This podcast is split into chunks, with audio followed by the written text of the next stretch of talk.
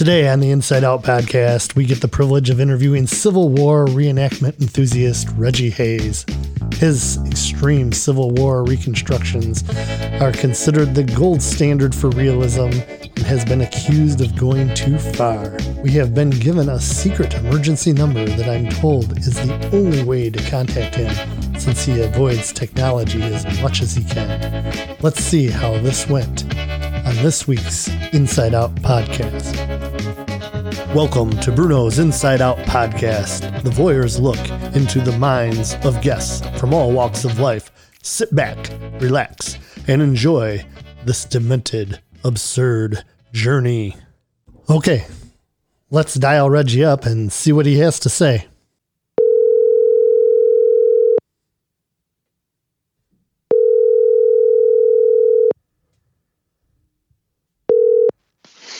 Hello? Who the hell is this? Honey, if that's you, I told you I'd be home by the end of the week. This better be good. Oh, hey, this is not Honey. This is Brian from the Inside Out podcast. Uh, we just wanted to ask you some questions about your Civil War reenactments. Brian? Inside what? What the hell is a podcast? How'd you get this number, soldier? Hey, hey, remain calm, Reggie. That's General Hayes, soldier. Who the fuck gave you this number? General Sherman, I expect. Actually, uh, it was one of your ex soldiers, uh, a Bob Witherspoon. Private Bob, he's no ex soldier. He's AWOL, and if I see him, I'm going to put him right in the stockade. Well, this is exactly why we called.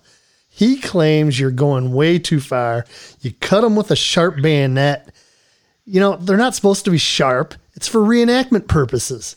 Well, suck it up, pansies. This is war. By the way, it's still plastic. I just added a couple razor blades on the end to get some actual blood since John forgot to get the stage blood. I mean, it's not that big a deal. Like WWE does it all the time, and look at their ratings. Well, what about using real explosives and the use of real cannons and, and firing Listen real cannonballs? Uh, don't. I was about to start. Oh, yeah? Well, go ahead, talk. Listen here, you civilian pampered son of a bitch. Real explosives are actually cheaper than the fake ones. You can't handle war. You can't. I can handle it. Oh yeah, yeah. We're fighting for your rights. We fight for people like you. I'm not doing this frickin' interview anymore. Whoa, whoa, whoa. What, what about making Bob drink mud puddle water and him getting dysentery? Mud puddle. It is war. You drink when and where you can. Little dirty water. Bob's a disgrace. And if John did, hadn't forgotten to go to Costco, Bob wouldn't have had to drink that puddle. What is it with Bob? He's part of history, reenacting history, but still history. Oh. This is an important era that defined our nation. If all he got out of this experience is dysentery, then I feel sorry for the bastard. Oh, yeah? Well, what about Randy? I hear Randy's foot. You actually tried to remove someone's foot. So just so you could have an amputee? Uh, that was an accident. He heard it swinging an axe setting up camp. That guy's diabetic. He was going to lose a limb at some point anyway. I mean, we were putting in uh, tent stakes and used the back of the axe, and then I just swung it. I mean, someone swung the axe the other way, got really close to his foot. Oh, I mean, someone. that. Yeah, some. I'm not. I'm not pointing any fingers here. And then the other time, the next time, it actually did hit his foot. I mean, you you just got to be careful. It comes with the territory. Well, I guess Bob even got Randy to proper medical attention and he still lost his foot. So good for you, I guess.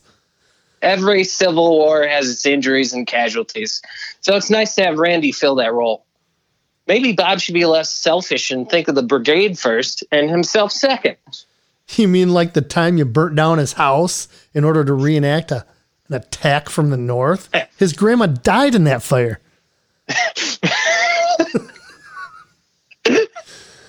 you find that funny? That old Betty finally found a purpose. Probably died with a smile on her face, and that fire was never proven to be my fault. I sent flowers, but that's not acknowledgement of wrongdoing. And to be fair, that house wasn't there during the battle. Well, that's true.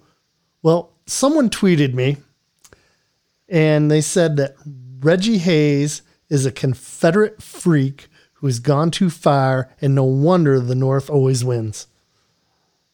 What's tweeted and who's Reggie Hayes? Um, you are? Oh. That's General Hayes. You two bit yarn spinner. Address me right or don't address me at all. And the North always wins because the North won. Um, hey, Pri- Private John, clean up those l- latrines. We're making camp here tonight.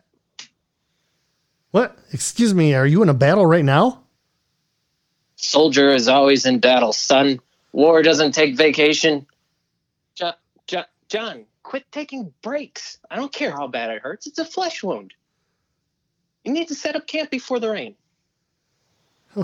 Hey, with uh, Governor Whitmer's COVID quarantine and stay at home order, I'm told you're not essential and have been ordered to cease operations until instructed. I don't know anything about that. Quarantine, not essential. That good for nothing governor has disbanded my army. It's only John and I left, and he took a musket shot to the abdomen. I was just cleaning my musket. I, it wasn't supposed to be loaded.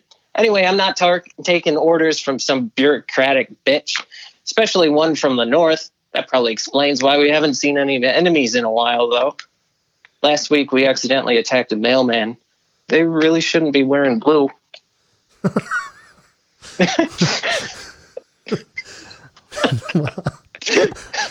Okay, but we're fighting a real pandemic here. Pan- And she's our gov. Shit, you can't shoot a pandemic. Did smallpox break out again? I told John not to use those blankets. Private John, you okay? You look a you look a bit white. Why don't you take take five, smoke them if you got them? As I was saying, Brian, we have real enemies, and Whitmire can suck it. I'm not going to lose to General Sherman over a pandemic. It might just be Private John and I, but we are committed to the greater cause. Pri- Private John, this is no time for a nap. Get up, soldier. Hey, Jeez. hey, hey, is everything all right there, General? Sounds like. Okay. Shit, you tell me. I've got a soldier down and some fucking dipshits trying to enter me in the middle of a battle. Dipshit? No. Yeah. Yeah. Oh, you know your name. That's good. Not okay. This interview is over. You, where are you from again? Michigan. You northern fuckhead. I had to, I have to go attend to my last soldier. Give Whitmire and Traitor Bob my regards and I'll see them in hell. Private John, wake up. We have things, things to do, battles to fight. Wake up, soldier. We, shit. I forgot to feed him. Oh, we're out of water again. Get up. Wow, that's a lot of blood.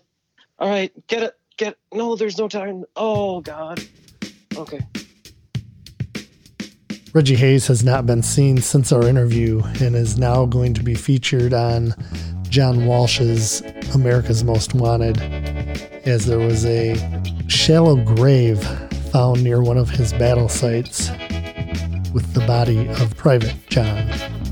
Thank you for listening today, and please subscribe to Bruno's Inside Out podcast because you never know what a person has to offer until you know them inside out. The people and events depicted in this podcast are fictitious. Any similarities to actual people or events is purely coincidental.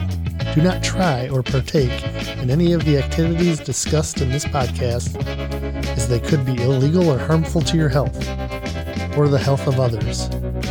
This podcast is intended for entertainment purposes only. That's it for this episode of the Inside Out Podcast. The Inside Out Podcast was hosted by Brian Bruno, production support, Joe Olenbush. Theme music is Sidewalk Boom by Joe Olenbush.